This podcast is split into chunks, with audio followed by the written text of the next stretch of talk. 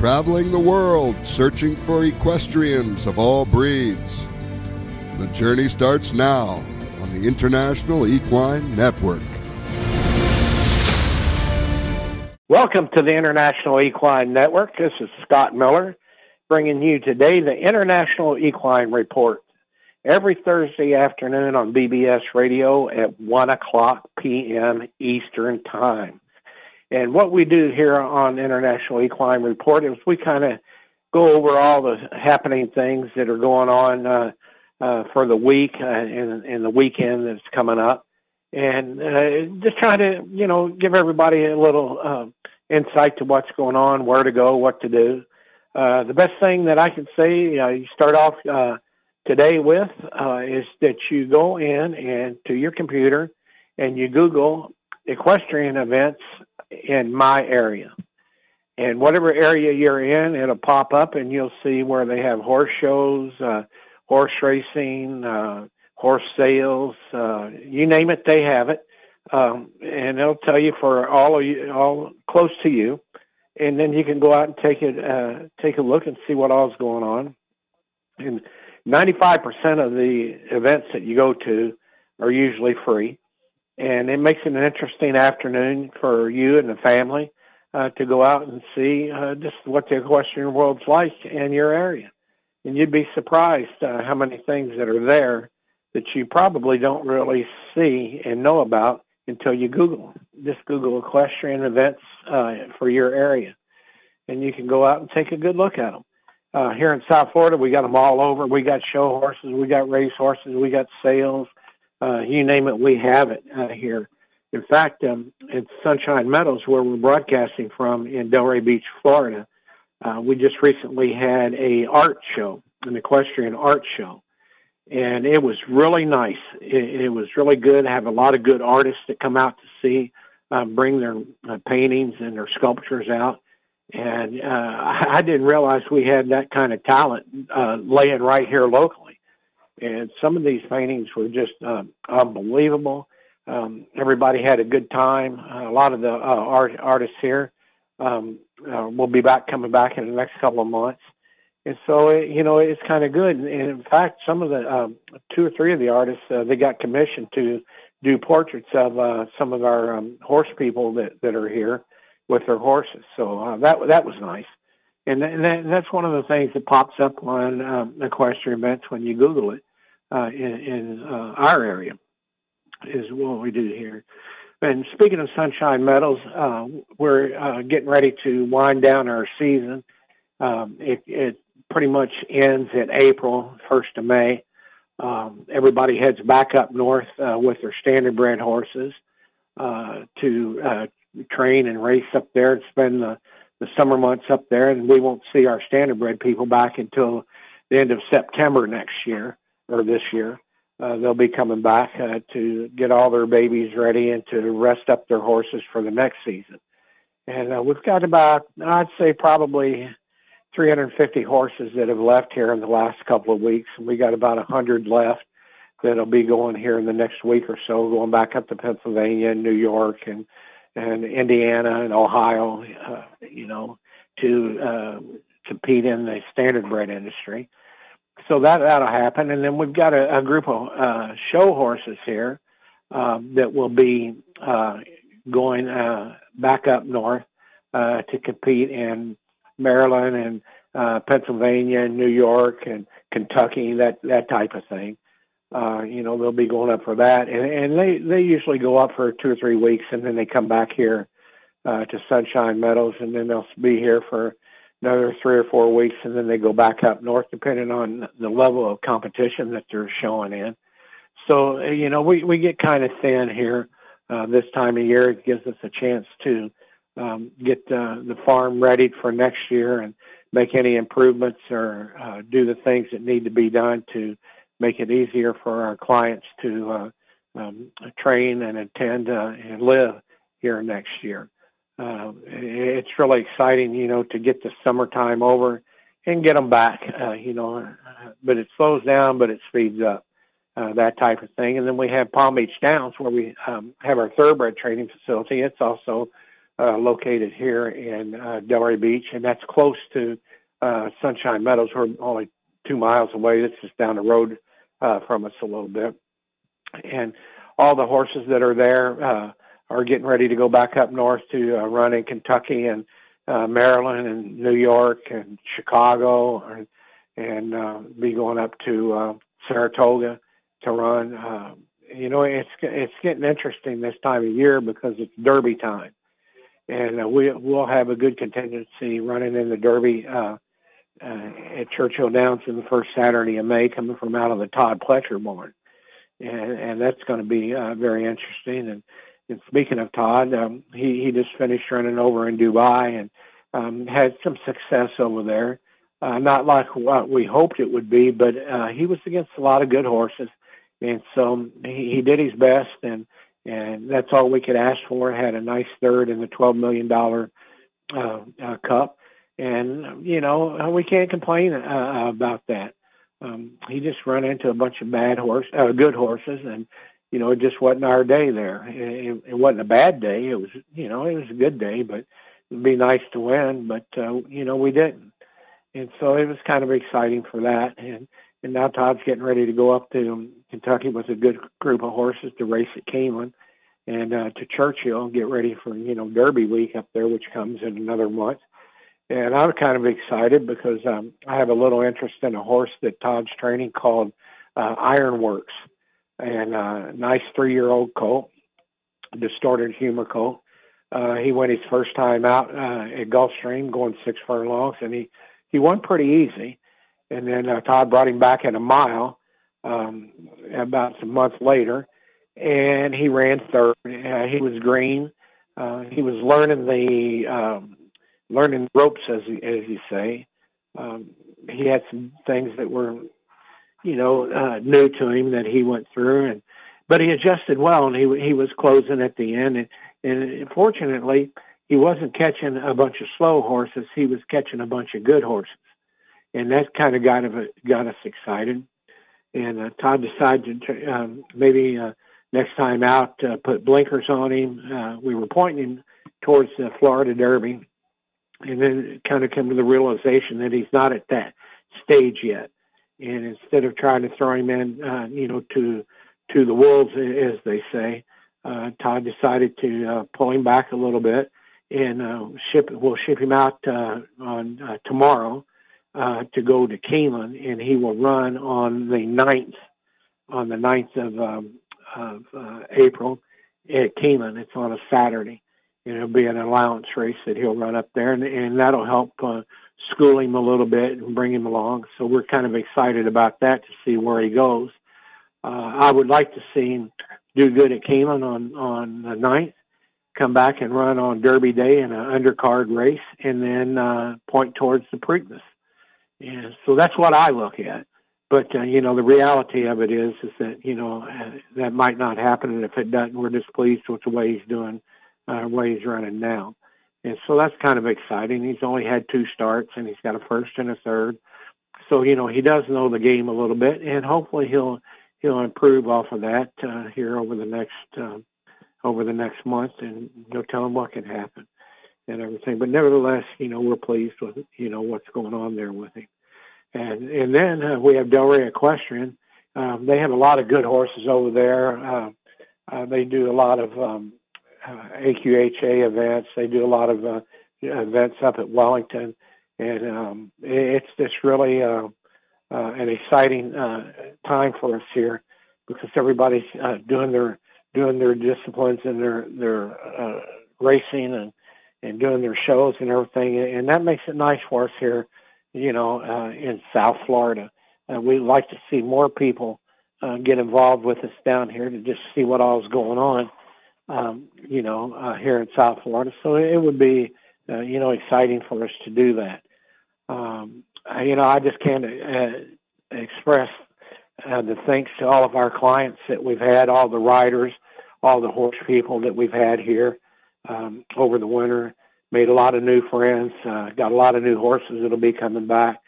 So um, you know, it's going to be interesting to see, you know, what goes on. And, and speaking of, you know, the show horse industry in Wellington, Wellington has been sold uh, to a company uh, out of Europe. Um, it's uh, it's just unbelievable uh, what they're going to be doing at Wellington in the coming year. Uh, it was nice as it as it is. It's going to even get better next year, and they're kind of ending up the season here in April uh, with uh, a, a show that's just unbelievable. It's a five hundred thousand dollar Rolex Grand Prix. Um, it's going to be really really interesting. There's about 30 uh, riders that'll be competing in that on Saturday night, and I, I'm just I can't wait for it to get here. Uh, we've got the uh, Arkansas Derby, we've got the Jeff Ruby Stakes, uh, we've got the um, Florida Derby coming up on Saturday day, and then we'll scoot on over to Wellington uh, after we leave the Florida Derby to see uh, the uh, Rolex Grand Prix. And, that's an amazing event because you have some of the best riders in the world that are there.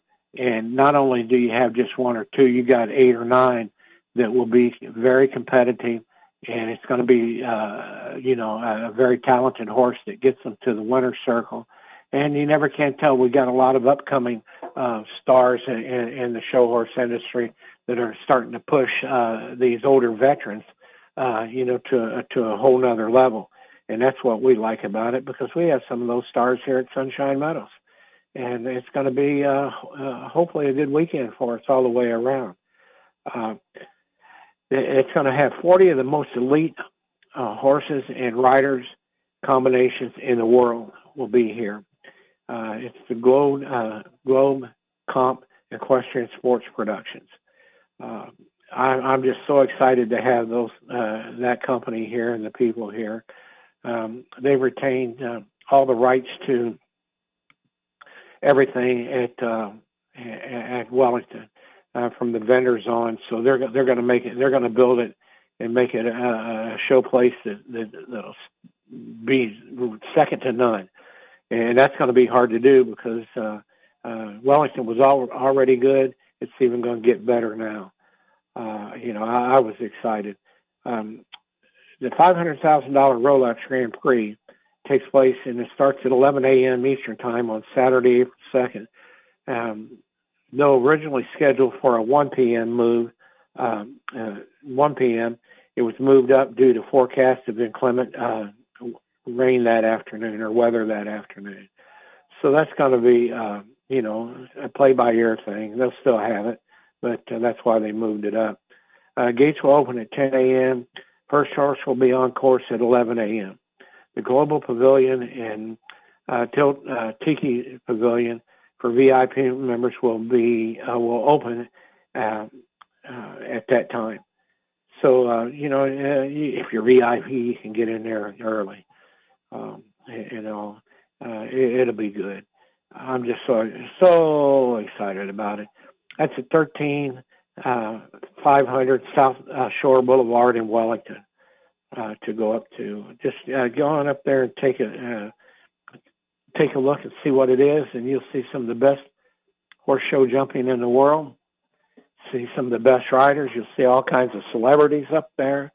Uh, you never tell, you can't tell who you'll see, but uh, that's up at uh, Wellington at the five hundred thousand dollar uh, Grand Prix, uh, Rolex Grand Prix.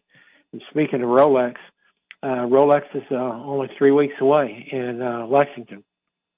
So you got to be sure to get down to Lexington uh, to the horse park to see uh, the Rolex. And uh, Keeneland will be open, so uh, you can spend a, uh, a day or two over at Rolex, and then you can go over to Keeneland to the races at uh, Keeneland Racecourse for the thoroughbreds. And what I like about uh, the Rolex is they have a thing now that uh, they're kind of just uh, taken up from every which way, shape, or form uh, that you can get somebody into a venue to make it easier for them. Uh, they make uh, parking easier. They have shuttle buses or shuttle golf carts type thing that will get you back and forth to the venue. But at the Rolex, uh, three-day Rolex in Lexington, uh, they have for, uh, I think it's uh, like 25 to $50 a day. Uh, you can get uh, a headset like they have for NASCAR, and you can walk around all the grounds, and it tells you um, who's riding where, what horses on course.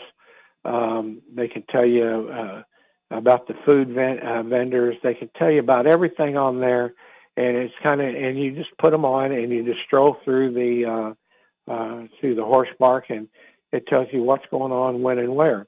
And what I like about that is is you don't waste a lot of time running around, you know, trying to find something because you have it on a on a headset, and they're telling you where, where it's at, and uh, they're telling you who's on course, and they're telling you the times that they're running, and uh, you know they just tell you any and everything that you need to know uh, about the the three day Rolex. And let me tell you, when you're on a big uh, facility like that, having that headset is really good. Is really good to uh, to be at. Uh, you know, to do that. So that that's at uh, Kentucky. Uh, that's at the Kentucky um, uh, Horse Park in uh, Lexington, Kentucky. And so now we're talking about um, uh, the World Equestrian Center uh, fact sheet in Ocala, Florida. And uh, this place is just another one. Uh, it's going to be uh, a, a, direct competitor with uh, Wellington International.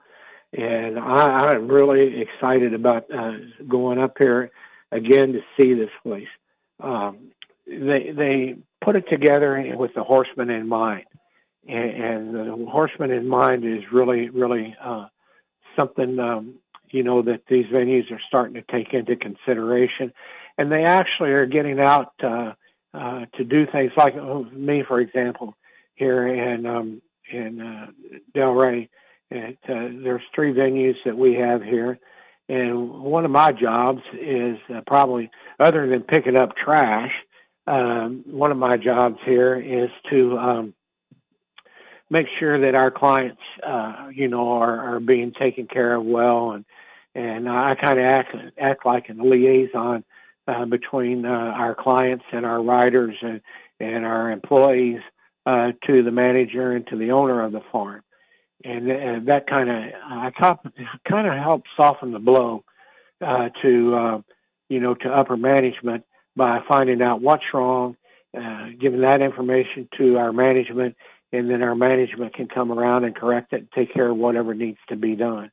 And, and also that that's uh, one of the things that I do here, and, and to help uh, you know uh, uh, get out information about our facility and, and what we do here.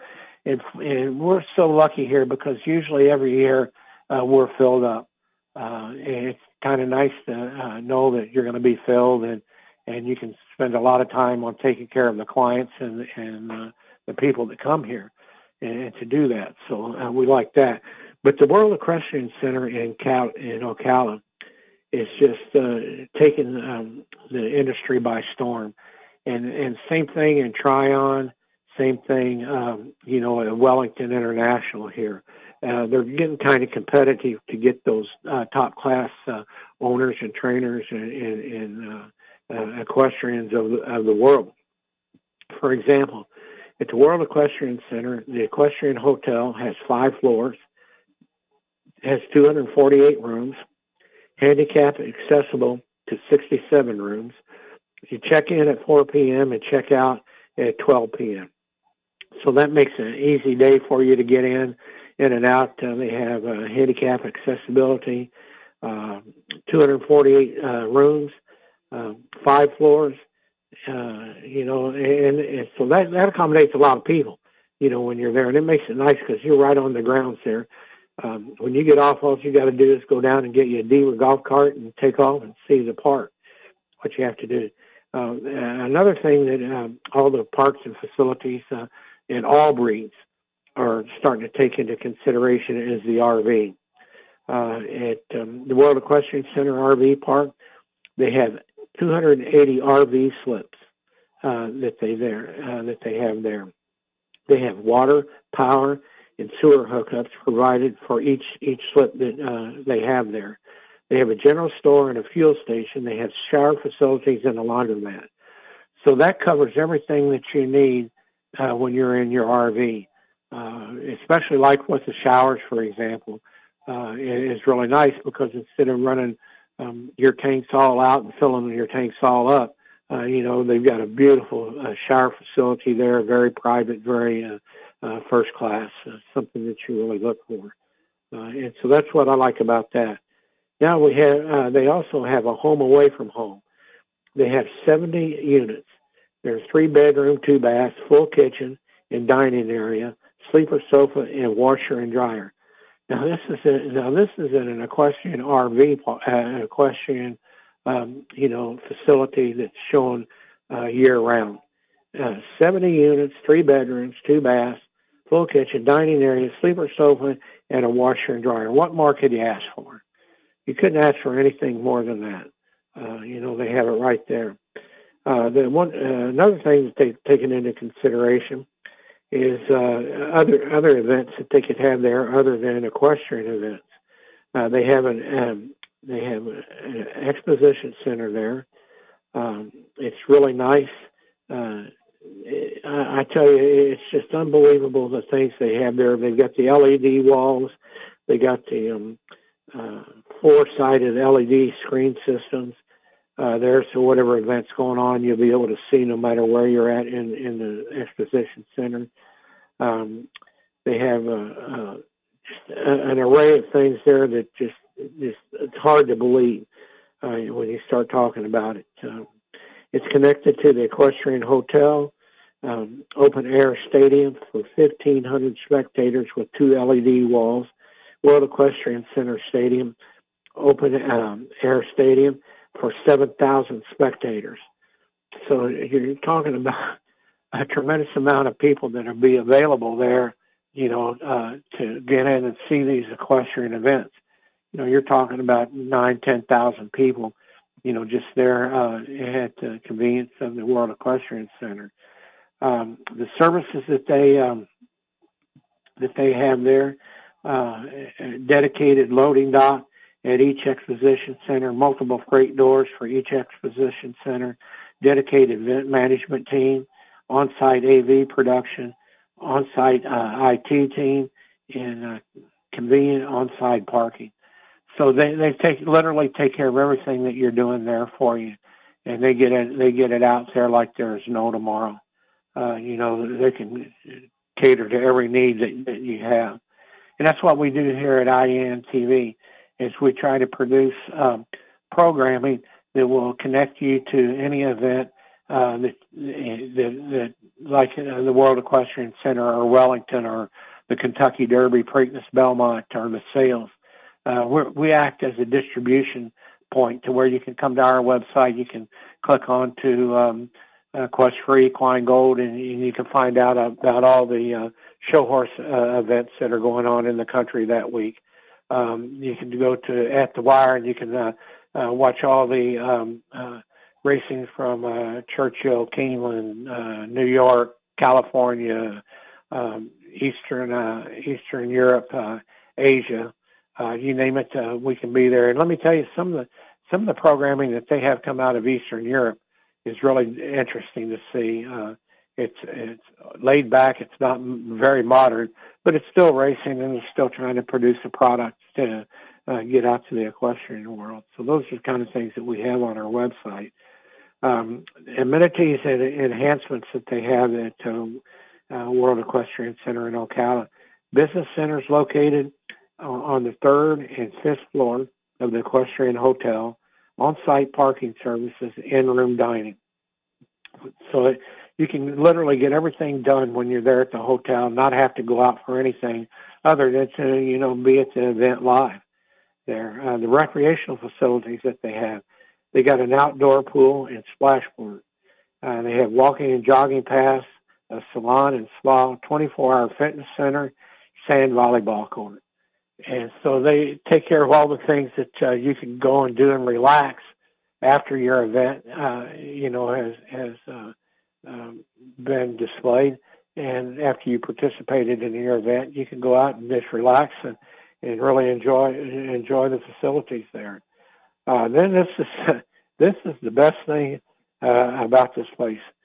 I've traveled so many miles over the years and done so many places of, of um, racing mostly, but um, you know the show horse industry and all the other things, and it's very difficult to get a place to go eat because for most of the horsemen, uh, when you go to an area, uh, you know, uh, didn't matter you know what discipline you're in, the horsemen usually have a hangout, and it could be anywhere from uh, uh, you know a TGI Fridays to uh, Flanagan's that we have here in South Florida, uh, you know, to all different types of restaurants. But the horsemen usually, you know, gravitate to one or two facilities or restaurants in that area, and let me tell you, sometimes it can get crowded.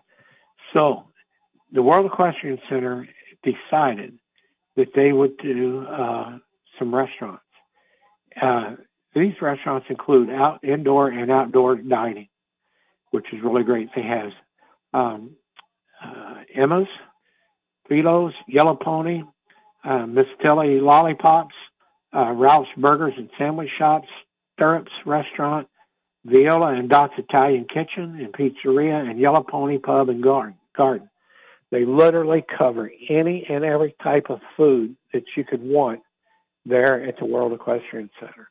And they're moderately priced too, so it's really kind of nice, you know, to, to get to a facility where they have all that. So once you get to the World Equestrian Center, you don't have to leave for anything, not a thing. Uh, they got everything that you could possibly, um, you know, think of uh, you know, right there. And and so we're kind of uh, excited about it. Uh, starting on the second of April, we had the Ocala Arabian Amateur Show. On uh, the 14th, the World Equestrian Center Ocala has Dressage Three. Uh, on the 14th, they have the National Collegiate Equestrian Association National Championships. Now that's something that you'd really like to go see there in Ocala. That's on April the 14th. It's the National Collegiate Equestrian Associ- Association National Championships. So you're talking about like having the, um, you know, the, the national championship for football or, or uh, you know, for basketball. Uh, these are the best uh, collegiate uh, uh, equestrian uh, riders in, in the country that are there. And uh, also on the 14th, uh, in the dressage arena, they had dressage three, the VIP experience. On the 15th, they have dressage three, the VIP experience. And on the 16th um, of April, they have the Peruvian Paso, uh, Paso Horse World Show, which is really an interesting breed to watch. Everybody just, it's amazing. I don't understand a lot about it, but I do like to watch it. Uh, it's very interesting. Um, on the 20th of April, they have the 2022 uh, A Sudden Impulse and NSBA and Futurity Horse Show. Um, then on the May 4th, they have the Region 12 Arabian Half Arabian Championship Show. Uh, five uh, uh, May 13th, they have the Florida Paint Horse Club event, and then um, on the 6th uh, or June 15th, they had the uh, Ocala Summer Series uh, week. Um, that's for Hawkers Level Six. So they got a little bit of everything there, you know, that they have coming up. Um, and you know, when you get a place like this, it leads into a lot of different things. Uh, for example, the World Equestrian Center is now hiring, and they need help. Um, they're looking for a general store supervisor. They're looking for bartenders. They're looking for a convention service manager. Uh, they're looking for a sales manager. They're looking for banquet setup crews, uh, cashier attendants, and a stewarding supervisor. Um, so, and that's just a list of, of uh, probably of about 40 jobs that are available there at the worst uh, at the center, and they're hiring multiple uh, multiple people for each department. So, if you're out of work and looking for a job, uh, you know the World Equestrian Place uh, Center is the place to go to. And you know the great thing about that is is most of those jobs, it, it helps if you're an equestrian, uh, if you're an equestrian, but not necessary uh, because they, they need a lot of help there. And especially like in the convention setup people, uh, they're always having things there and that's a, a constant job. It's a good, good paying job and they're a good company to work for. So that, you know, that's one of the things that, uh, you know, we're looking at here, uh, to see what all is going on, uh, you know, in the horse industry and, and now we're going to start getting over into some uh, thoroughbred uh, things that are going on. And one of the things that uh, we're going to talk about right off the bat here, and I'm not going to talk long on it, because um, to me, uh, this this whole situation got to a point to where it shouldn't have been. Um, this this thing should have been over and done with a year ago, and and you know it, it was a uh, kind of like a contest of, of who was going to last, outlast who. And it, uh, if it were me personally, uh, I would have taken the punishment and been over and done with it, and and um, then uh, um, you know they could go on with what they were doing. Uh, for example, and the person that I'm talking about is uh, Bob Baffert. Uh, Bob Baffert uh, won over in Dubai. Um, Bob trains a lot of good horses. He's a, he he's a, a trainer that can get a horse ready for a race.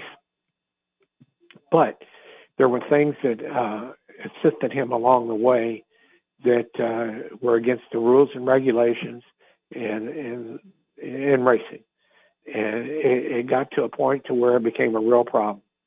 And with Medina Spirits, uh, last year's Kentucky Derby winner uh, tested positive for a drug, uh, and, and it's not how it, it was. It first came out of how it was administered to the horse. There were four or five different scenarios that, that it could have been, and it got into one of those, you know, uh, well, you know, could have been this, could have been that. You know, I didn't do it, he did it, she did it. Uh, you know, who's doing it, uh, type of thing. Nevertheless, under the rules and regulations of the uh, state regulations in the state of Kentucky, the horse tested positive for a banned substance. Therefore, he had to relinquish all the money and the first place victory in the Kentucky Derby.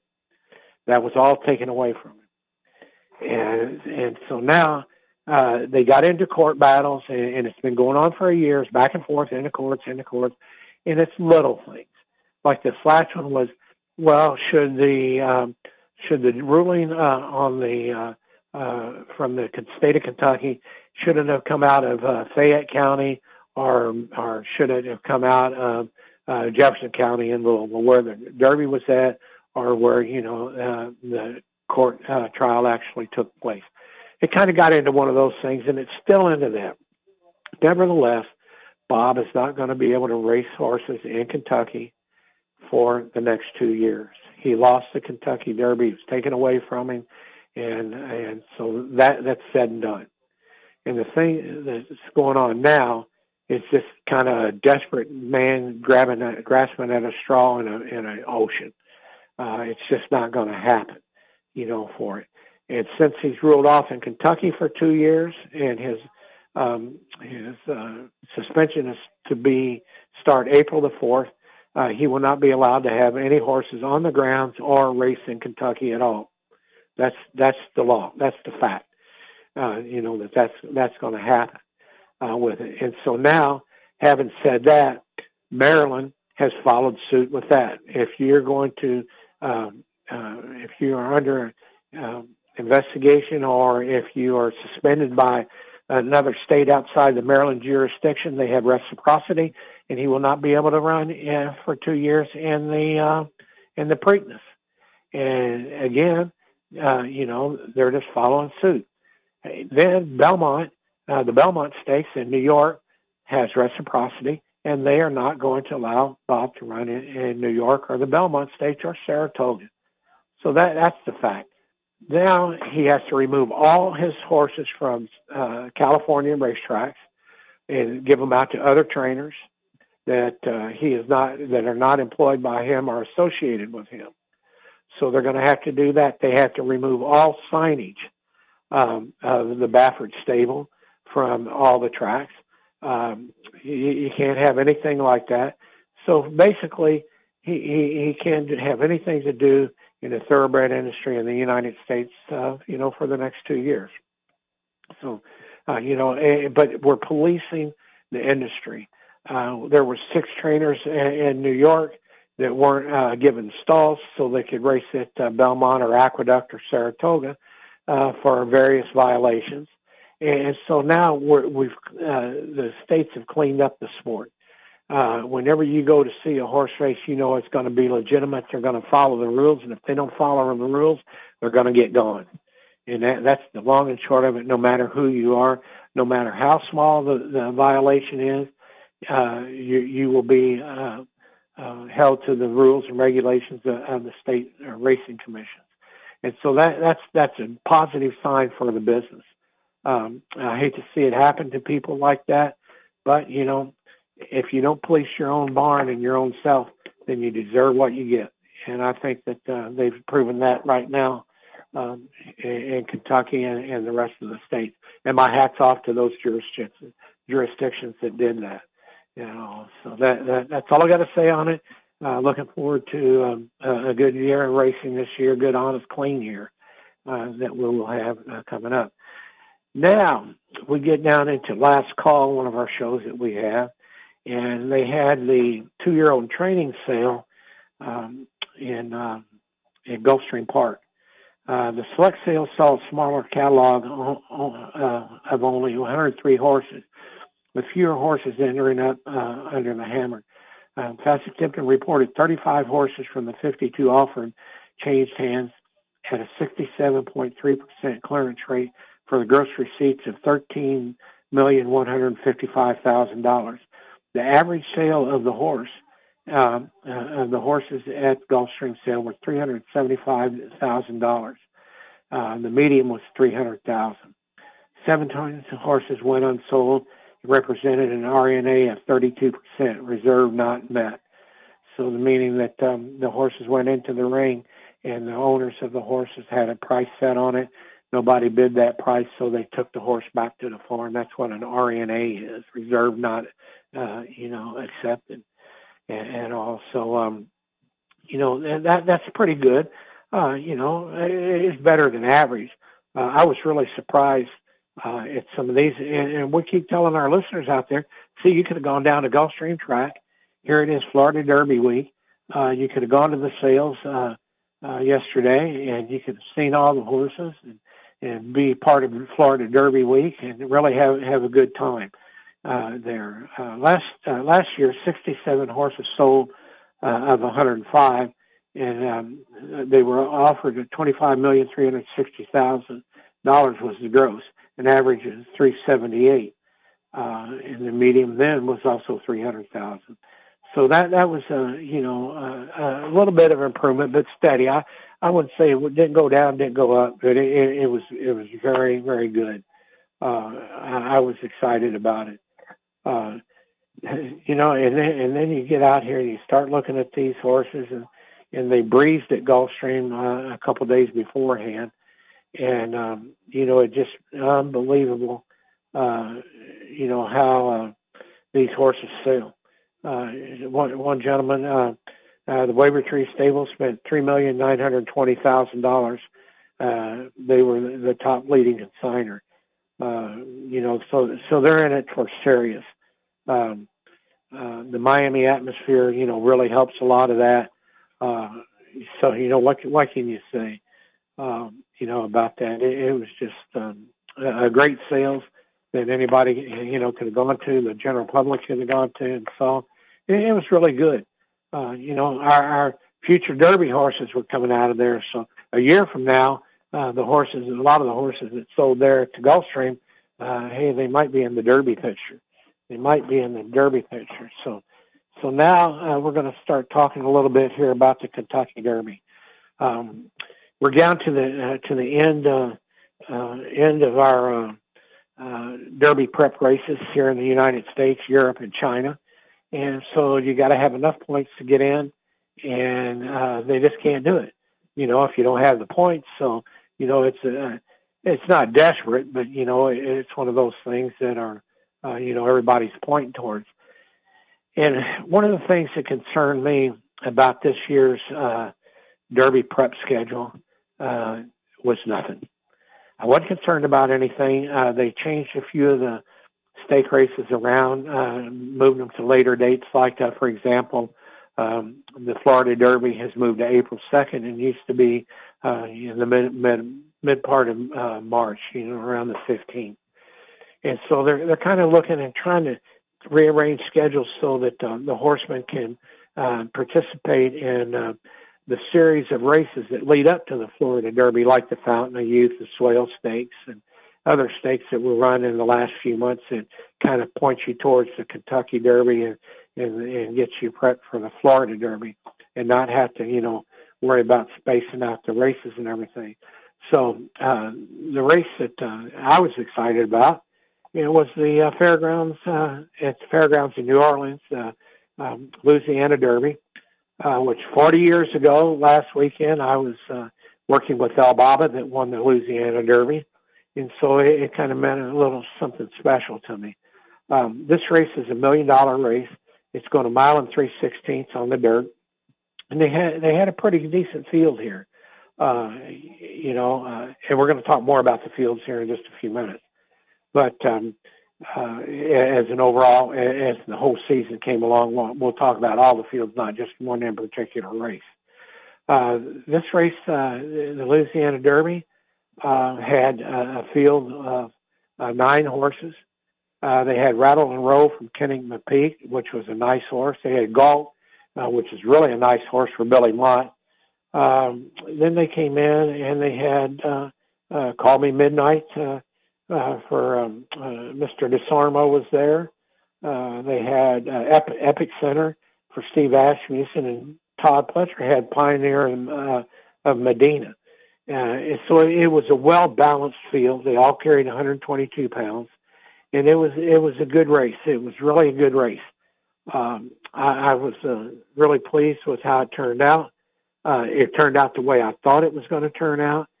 But um, we'll talk a little bit more about all these races that they have something in common, uh, whether it's Louisiana Derby, the Arkansas Derby, the Tampa Bay Derby.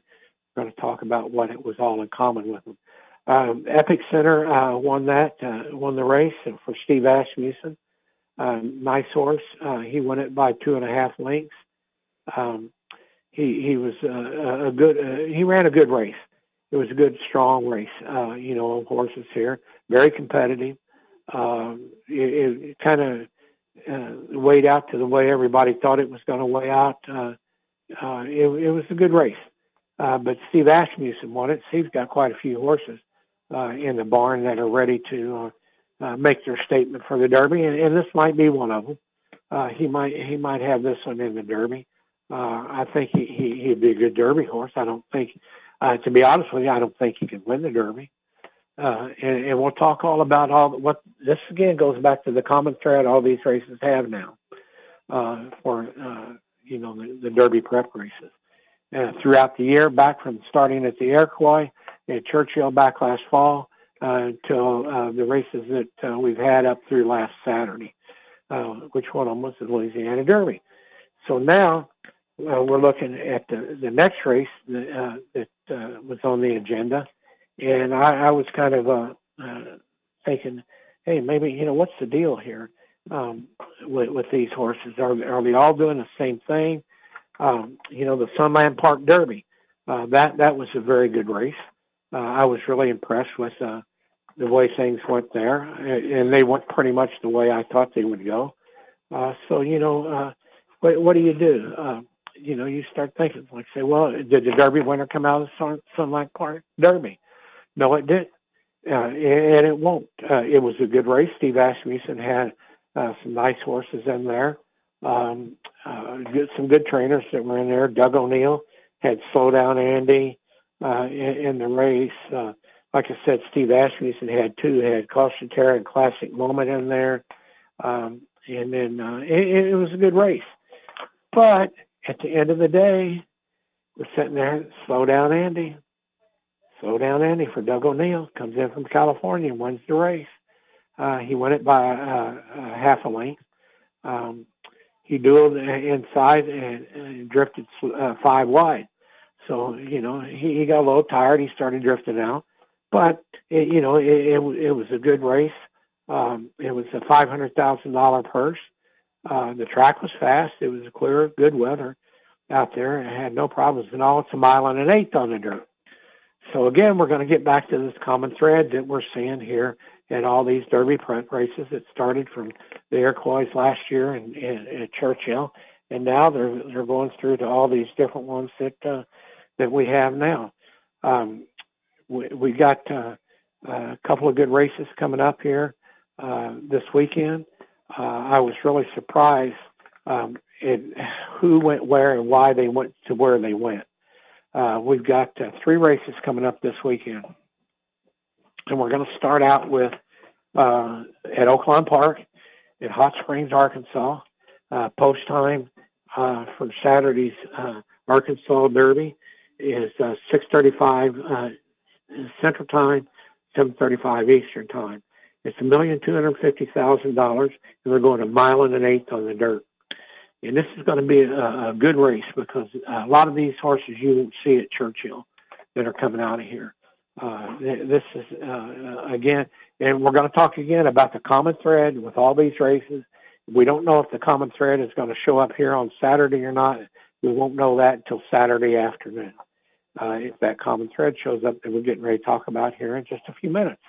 Um, we have uh, a lot of good horses there uh, in this race. Uh, Steve Asmussen's got Chasing Time in there, which is a nice horse. Um, Dallas Stewart has got uh, Ben Diesel, which is a nice horse. It's made a lot of the the other races uh, around. But uh, the one that that we're going to talk about the most, and I think if this if this horse runs the way this horse can run, this horse has a huge stride on it. It's a filly called Secret Oath, bred in Kentucky, trained by D. Wayne Lukas. This horse is just phenomenal. She she can do just about any and everything that you ask her to do. Um, you know, I, I I was really uh, surprised at how she came around uh, over the over the year. Um, she's trained by Hall of Famer D. Wayne Lukas that had winning colors that won the Derby. Uh, winning colors came right out of uh, Arkansas and she she is just just a phenomenal horse. Secret Oath is her name. There's a lot uh, a lot about her that uh, nobody has really seen. Uh, you'd have to see her on a daily basis training, but this horse it, it could be go down as as one of the best horses that Wayne Lukas has ever trained, and Wayne's won four Kentucky Derbies. So um, that that's uh, at the in the Arkansas Derby come to uh, ientv.org and you'll be able to see it, or go to um, uh, oaklawnpark.com uh, to see it. Uh, that that's going to be a good race. And I, I tell you what, I think D. Wayne's got her right there. He's not saying much about her. Um, Wayne, Wayne wouldn't be putting her in there in the Arkansas Derby if she couldn't win. Um, if she wins, then she's straight on to the Derby. If she runs good in the Arkansas Derby, she could still make that trip to the Kentucky Derby. But if she doesn't, more likely, if if she doesn't run the way Wayne thinks she can run, then you'll probably see her in the Kentucky Oaks. And if she runs in the Kentucky Oaks, it's hands down. You know, she's going to win that. Uh, you know, for, for that uh, for the Oaks. You know, but uh, that's going to be tough. Uh, then we, we were talking about Turfway Park. Um, it's kind of a you know, like a, a smaller race to get to uh, the Kentucky Derby. Um, it's at Turfway Park. Uh, post times at 6:23 Eastern Time. It's the Jeff Ruby Stakes. It's a Grade Three. Uh, it's got 13 horses in the race. Uh, Todd Pletcher's got two in there. It's uh, Swing Shift is, is one of them, and Royal Spirit is the other. Um, Mike Maker's got the Stolen Base in there. Um, we have Brad Cox has got Tawny Port in there. Uh, Tiz the Bomb, Kenny McPeek, which is really tough. Um, Red Run for Steve Asmussen. Uh, so this race is kind of loaded. Uh, to be honest with you, I think that this race is going to be wide open. I think that any one of these horses could come up and nail uh, uh, nail this victory down, get some Derby points, and hopefully get in the Derby. It's a Grade Three uh, race. But um, you know, it's uh, I, I don't even know how to explain it. It's kind of one of those races that's uh, like kissing your sister, you might say. Um, you got a lot of good horses here, and and you'll see a lot of these horses run on Derby Day and in in the undercard uh, out of here. The winner out of here, you might see go on, but I, I really don't see anything in here that jumps out at me that uh, that's going to really set me up to uh, you know say, hey, yes, this is a Derby winner. Now, the last uh, race today that we're going to talk about here uh, is the prep races. Um, is the Florida Derby. This is probably one of the most prestigious races that you can race your horse in uh, as a trainer, as a prep race going on to the Derby. They moved it to April 2nd from uh, the middle of uh, March uh, to put it about four weeks uh, uh, out of the Kentucky Derby, which is good to help the horsemen. And uh, this this uh, uh, race is just uh, uh, set up right to uh, tighten your horse up for the Derby. It's a million dollar purse. It's going a mile and an eighth on the turf, and uh, it's going to be interesting to see uh, about this race. Uh, Todd Pletcher has a, a, a horse in here called Charge It. He just broke his maiden at Gulfstream, so he's very lightly raced, but he's going off as one of the favorites uh, in here, second favorite. Uh, so, um, you know, there's a lot to be said for this horse. A lot to be said uh, for this horse. Uh, Brian Lynch has a classic causeway. Uh, simplification uh, was taken out with a torn tendon. Uh, we have uh, Mark Casse's got Pappacap in it. White Abarrio, uh, Tampa Bay Derby winner. We have that in there. Uh, so uh, it, this is going to be interesting. And, and the reason I say this race uh, last to talk about is because of, of quite a few things in here. Uh, one, Todd Pletcher's got a horse in there that that is highly respected, and not and not because he he stables with us at our uh, Delray Beach, Palm Beach Downs uh, farm, but it's because of the way he brings horses around. He's won the, the Florida Derby quite a few times, and he got his horses as a stepping stone to win the Kentucky Derby. So, but having said that, he's lightly raced. Now we're talking about like Classic Causeway that uh, that'll be in there. We're talking about Pappacap uh, will be in there. White Abarrio will be in there. And what the, what they had in common, and all these races have had in common, is, this is the thread that, that kind of binds them uh, all together.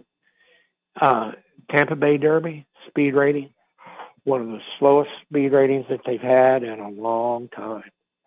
A slow speed rating. And I'm telling you, you know, when you get a, when your speed ratings are slow, and you know, I, I'm not saying anything against all those horses over there, but I'm telling you, it, it, it could have been it could have been a best of a bunch of bad horses. That's what it could uh, what it could be, and tell you and to show you how how I justify saying that is the fact that uh, uh, you know when you see those common threads um, that go throughout and and they're all kind of bunched up and no real outstanding stars, nobody that really dominates the, you know, the three-year-old division at any of the races from last uh, fall at the Iroquois at Churchill through the Breeders' Cup through, you know, to where we are at today. Uh, you know, when you don't have that outstanding uh, standout, you, you start realizing, hey, you know, it could be just about any one of these horses. You know, could could win the Arkansas Derby or the Florida Derby or Santa Anita Derby that's coming up, uh, you know, that type of thing. Uh, nobody's really stood out, so we've got uh, we got three more races next weekend that uh, um, that'll be there. The blue we're talking about the Bluegrass Stakes, Santa Anita Derby that that'll be uh, uh, be coming up, and, we'll kind of like see. But what you really base everything on is the experts.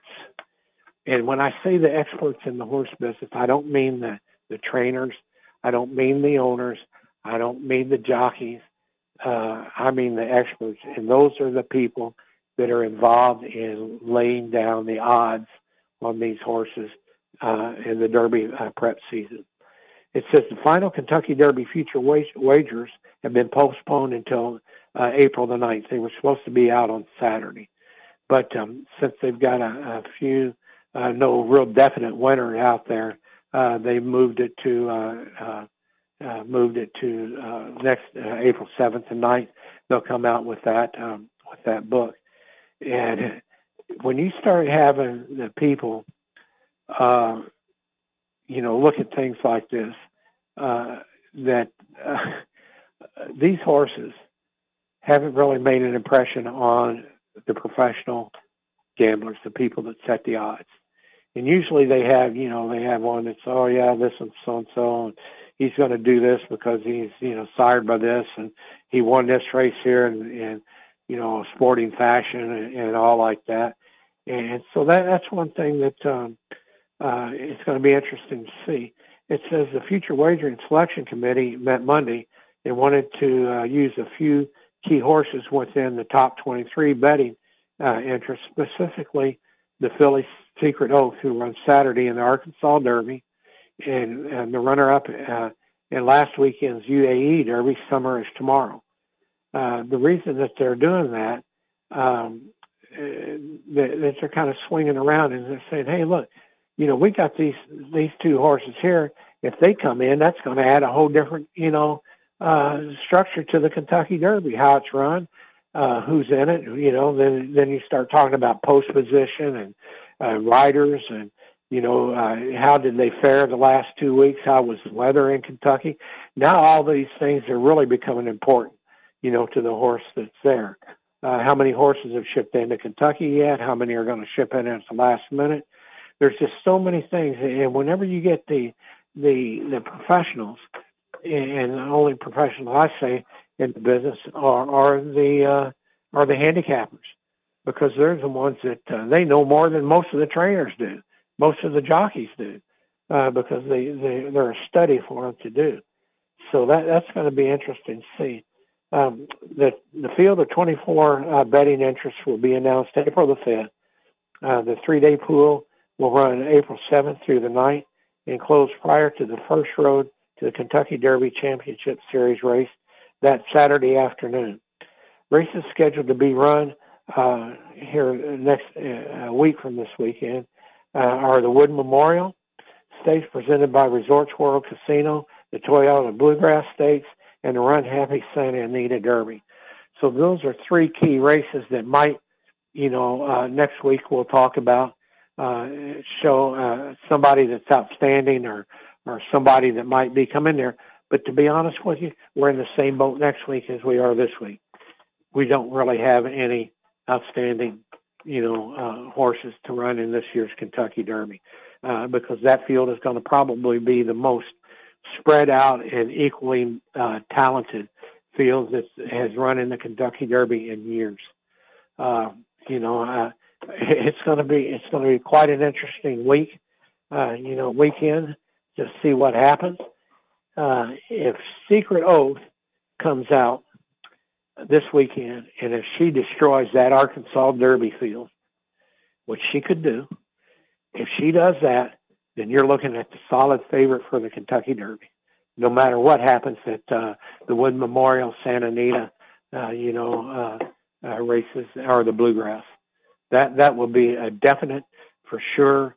You know, this horse should and could and will win the Kentucky Derby in 2022.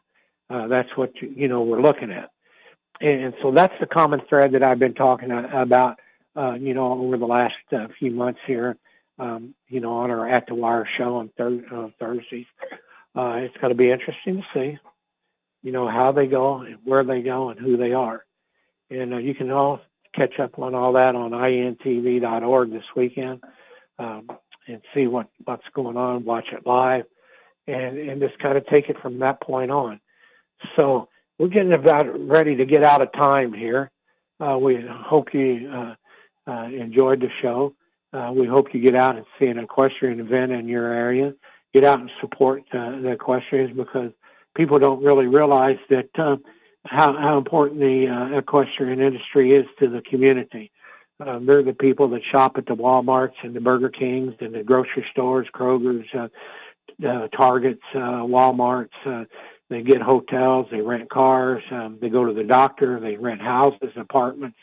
Um, you know, you name it, they, they're a big contribution to the uh, community that these events are in. So go go to Google and Google uh, uh, horse events for your area and attend a horse event this weekend uh, you know, in, in, your area. Plan your vacations around it.